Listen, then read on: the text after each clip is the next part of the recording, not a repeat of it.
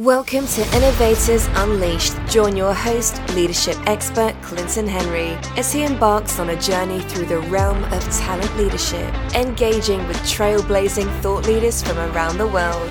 Here's your host, Clinton Henry. Today, I had the pleasure of sitting down with Mark Herschberg, a leading voice in the world of career development.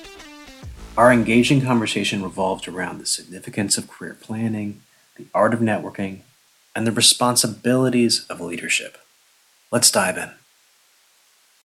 So, Mark, I, am so excited to have you on because I, think you address something that many of our listeners combat both, you know, within their own lives, but also with the people they manage. And can you just talk briefly about the importance of career plans and you know the the value that they play um, within personal development, but also in the development of your team? Think for a moment about your projects at work. Imagine if some senior executives came to you and said, Here is a really big project. You've got a year to work on it. What would you do? Would you say, Okay, sounds good. I'll see you in a year. Cross your fingers. Hope we get there. That's insanity. Instead, you say, Let's create a plan. Let's have a project plan, what we're going to do when. Now, we don't know what we're doing on day 273 but I know in detail what we're doing maybe the first month, maybe two months. And then we've got some placeholders later on, and we'll do check ins. And we know whatever plan we create day one isn't going to work, but that's okay. We'll adjust. This is how we do our projects. That's how we ensure success or at least minimize the risk of failure. And yet, when it comes to our careers, something that's not one year out, but 10, 20 years out, we just cross our fingers and say, well, let's hope we get there in a few years. In fact, the same techniques that we use on our project plans, we can use in our careers to say, let's minimize the risk and increase the chances of success because your career is the biggest project you're ever going to work on. That's fascinating. And I, have never heard it put exactly that way. But yeah, it is it is your career effectively is a uh, can typically be like a waterfall type project or potentially agile if you have a mid career, you know, kind of pivot, right? Um, but yeah, that that makes perfect sense. When uh, speaking with people that I know that are in in um, organizations or fields that are very structured, like medicine, right, where everything is very mapped out, med school, residency, fellowship, right, and then your first years of practice. Those people seem very, you know kind of surprised when when you when you talk to them about kind of how you're trying to navigate the the career field and landscape. You know, when you're working with someone on developing their own career plan who hasn't put a lot of thought in it before, what are you asking them at the very beginning to consider? We can again use some of our project planning techniques. Let's look to the future. What does success look like? Now, for most people, there are a few common pitfalls. They'll say, well, I want to be a VP in the next 10 years. And that's it. That's the entire plan. So we have to backtrack. We have to say, well, if you want to be a VP 10 years out, we know a VP you need to, I'm going to use size of team as an example. That's just one, one metric. VPs at this company manage teams of 100 people. No one's going to say, well, you've never managed people before. Now you can be a VP or you've only managed five people, but now we'll put you in charge of 100. Before you can manage 100 people, at some point, you need to have managed maybe not 100, but 60, 70 people, somewhere within striking distance. And that might be a junior VP, AVP, director. And of course, before you manage 60 people, you're going to need to demonstrate you've managed 30 people. Maybe that's at a director level. And so we can backtrack to get to some low level position of, okay, your first management job and you're managing a team of five people, perhaps. And so we can recognize if this is where I want to be in 10 years, where do I need to be seven, eight years out? Where do I need to be five to six years out? And we can backtrack again, just like our projects. If we need to deliver by December 31st, where do we need to be by the end of November, end of September? So we can put in these milestones and now we can aim for these intermediary goals. The other challenge when people think about career plans is often they just look at the title. You gave the example of doctors. Doctors are a great example because little kids grow up and they say, Oh, I want to be a doctor. I want to take care of sick people. or they see doctors on TV and you see that drama. That looks exciting. If you talk to an actual doctor in private practice, oh my God, so much paperwork and dealing with the insurance companies. And let's not forget, you have to manage staff and you have to go find new patients and marketing. And they didn't talk about any of this in med school. There's a lot of tasks that go with a job that we don't talk about that can make it exciting or a living hell. So recognize when there's some job of the future you're thinking about, that VP job, you know what? 60% of your days will be spent in meetings is that what you really want to do? Maybe not. So understand the nature of the role before you step into it. Very interesting. Um, you know, when we talk about navigating and building up a career, there there are some things that go into that that your content really speaks to. Um, specifically around you know networking and, and building those sort of muscles. What advice do you have to people that you know kind of have a rough idea of where they want to end up. And maybe don't have that networking skill set. What are some things they can do to help develop that as they as they increase those professional skills? There is an old african proverb if you can walk you can dance. If you can talk you can sing. And i would add to that if you have a friend you can network. Because networking is really about relationships we have this unfortunate view that we get from I'm not sure where. Maybe some of it comes from TV, maybe just from society. This view of that salesperson who walks into a conference an hour later he comes back with a dozen business cards. Like, oh, he's a master networker. That's not networking, that's introductions. The example I often give, especially when I talk to younger students, I talk to them about dating apps. Now, whether you've used a dating app or not, you're probably familiar with it. You pull out your app, and what do you do? You start swiping. If I swipe right on someone and she swipes right on me, oh, look, I just matched with Karen. Imagine if I said to you, oh, look, Karen, we swiped right. She's my girlfriend. You say, no, Mark, you're insane. She's not your girlfriend. She's someone who expressed interest. You need to start dating her. Then she can be your girlfriend. And yet we think, I got this person's business card or I connected to him on LinkedIn we're networked. It's just as crazy. You need to build that relationship just like you have to do so with Karen. So, what you just need to tap into is your own ability to talk to people, to meet people, to form relationships. They don't have to be your friend that you're hanging out and going to baseball games on weekends, but it is about getting to know someone over time. And all of us are capable of doing that. The catch, especially for introverts, is you think, oh, conference room, thousand people, this is overwhelming. You know what? It may be, but you can meet people one on one. You can sit down for coffee. You can meet people in more quiet areas, whether it's a first meeting or getting to know them. The conference is an efficient space for extroverts, but mm-hmm. that's not the only space you have to use. So just think about building relationships. That's really smart.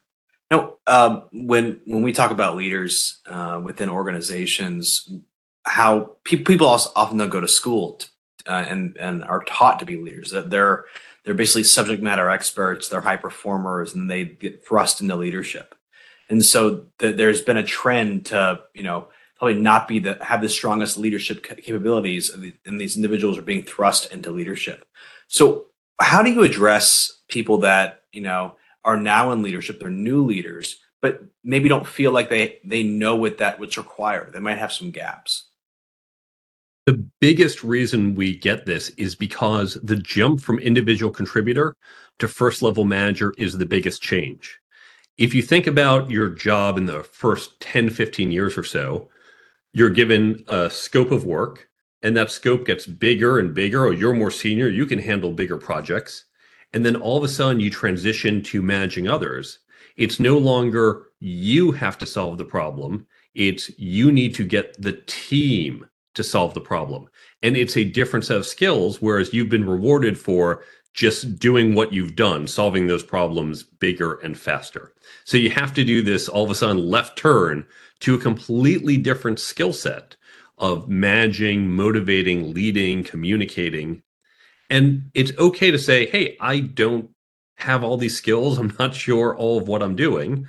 I've been doing this and teaching this for decades And I don't claim that I know everything about this. I still learn. The professors I work with still learn. So don't don't be afraid, don't be thrown off by saying, "Oh my god, I don't know everything I'm doing." But step 1, recognizing there are these other skills, it's going out and building this skill set. And that's what's key. And it's listening to podcasts like this reading books, engaging, and talking with others. And we'll probably talk a little bit about how you can develop a training program for yourself and your team in your organization. That's an excellent segue because that was my next question, right? So we are most people that listen to this are are some form of leadership, and you know while we can focus on our own career plans, really one part of leadership it, especially management, is to find the people that are going to come after you and set them up for success. So it's about building um, and scaling up, uh, you know, career plans, not just for yourself, but for your team and building these additional skills. How do you build an organization that teaches this and it has it a part of its culture? I'm going to give you the techniques that we use at MIT and that are used at top business schools to develop these skills in yourself and your team. The key is to recognize there are two different types of learning. The first is just information transfer. If you're an accountant, every year you probably go and listen to some webinar. Here are the updates in the tax law. Say, oh, okay, well, now we can deduct this, we can change that. Good to know. And just gather the information, file it away in your head. And at some point, you'll look at someone's tax filing and say, oh, important information, we can deduct something different this year. But these skills, leadership, team building, communication, these, it's not knowledge. There's no three things to do and you're magically a leader. This is more akin to sports. I can teach you the rules of basketball in an afternoon, but it's going to take you a lifetime to master them. And so these skills are best learned by doing, by trying, by practicing. When we play basketball, what do we do? We have scrimmage games. We run drills. We might even watch the tape and reflect and get feedback and coaching. Unfortunately, in most corporate jobs, if you get any training at all, it's, hey, congratulations on being a manager. Go to this program for two days. Great. Now you know everything. You're done. We'd never do it with a basketball player. We never say, join the team. I'm going to send you away for a clinic for two days. Okay, you're set for the season. No more practice for you. You're just ready to play. So we want to create that within our teams. And here's how you can do so create peer learning groups. Now, there is no cost to doing so. You create teams. I recommend teams of about six, seven people, but there's ways you can scale it up if you want to do so.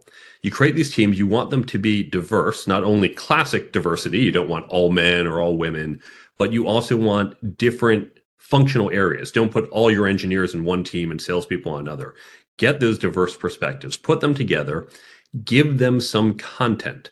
Now, yes, you can use my book and we break down here's how the book can be used in different ways. If you don't want to use my book, use a different book. If you don't want to buy a book, use a great podcast like this. Each section, they're going to listen to a podcast episode or a different podcast or read an article. So you don't have to buy anything.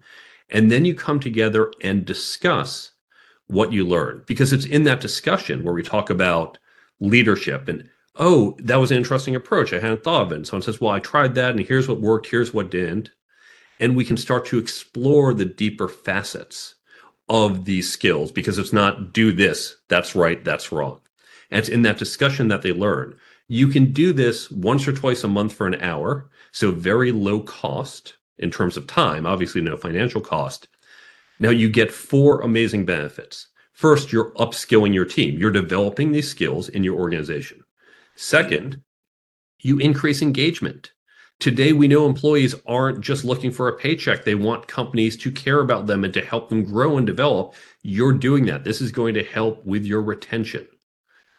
Third, we talked about networking earlier internal networking is actually really important. Getting to know people within the organization outside of your functional area. Because you're bringing people from different teams, you're developing those internal networks. And finally, you are creating a common language.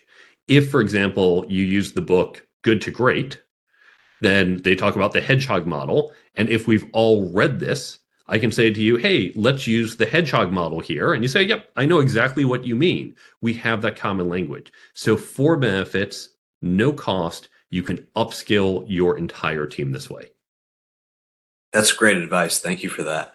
When you know use the uh, the basketball analogy before at the you know in basketball they they have championships right so you kind of know who when, when, you've re- reached the pinnacle how do you self judge um, when you don't have that how do you know when you're doing a good job how do you get feedback about, about yourself um, to see where you are and kind of where the the gaps lie I'm going to recommend a technique for my friend Dorie Clark, who's a wonderful business book writer.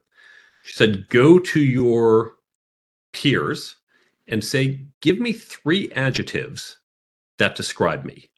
Just give me three words. They don't have to be adjectives, I think, in her version. Three words that you would use to describe me. And you go out to lots of different people and you put this all together. And by the way, if you feel oh, I'm not going to get clear feedback, you could potentially have this done anonymously through some online form. Maybe this is a program you set up in HR where you say they're going to do it. They're going to manage for each person or each person at this level the three word feedback. And then you get this bucket of words. You'll notice there are going to be some overlap, some similarity. So, well, a lot of people say this about me, and a few people say some of these other things. Well, the things they say, hopefully they're good things. You say, okay, that's my strength. That's how people perceive me. Or if it's a weakness, bad with details, okay, well, clearly I need to work on that. Or micromanager, okay, I have to address that. I there's a shortcoming. So you can use this to recognize where you're strong or weak, or at least how you are perceived. if you feel no, that's not the right perception of me, well, then you at least need to change it, even if you don't feel you have to address your skills. But this is a very easy, low lift effort to get that first level of feedback. Oh, that's wonderful. Thank you. So the, uh, you know, I, I, love that you close with that because I, I think what what your content covers and what your book really talks about is there are a lot of techniques and tools out there. There's not just one thing, right? That you can do these little things across the spectrum that are going to get you up, uh, get you in, in, to an endpoint where you're very satisfied with. What's the, been the reaction that you've gotten from people that have adopted this? I know that you know a lot of uh, large corporations um, leverage this book. I know this obviously taught at MIT. What what is what what has been your experience and feedback? Let me give an example, uh, which ties into what you were just saying about these small techniques and the impact they have. We're going to pull from the negotiation chapter. Imagine you're 25 years old and you have a job offer for sixty thousand dollars. But instead of taking that job, you say, oh, wait, I've learned to negotiate. And you go and you talk to your future manager and you negotiate $1,000 more, 61,000. That's a five ten minute conversation, pretty easy. And now you just got $1,000 more. We can imagine that lift. If you do nothing else in your career, if you stay in that job for the next 40 years, that five ten minutes of work just got you $1,000 more for 40 years you just earned $40,000 in a matter of minutes. But of course, you're not staying in that job for 40 years. You'll have promotions and raises, and you'll get larger raises. You'll get more money. If you learn to negotiate, just getting a little bit better. We're not talking about you're solving the Mideast peace issue. You just got a little bit better at negotiating. Suddenly, you can add tens of thousands or hundreds of thousands of dollars to your lifetime earnings. Now, I use the example with negotiations because we can do that math. But this, in fact, applies to everything. If you get just a little bit better at communicating or at leading or a slightly bigger network, it's not that someone says, well, here's a $1,000 more, but your network brings you slightly more opportunities, some of which are better. Your leadership stands out among the other people and you get the promotion instead of someone else. Being just a little bit better changing by just a percent, two, three percent can accelerate you through effectively compounding. And so that's what we do when we work with our students, when we work with companies. It's not about we're going to change you overnight.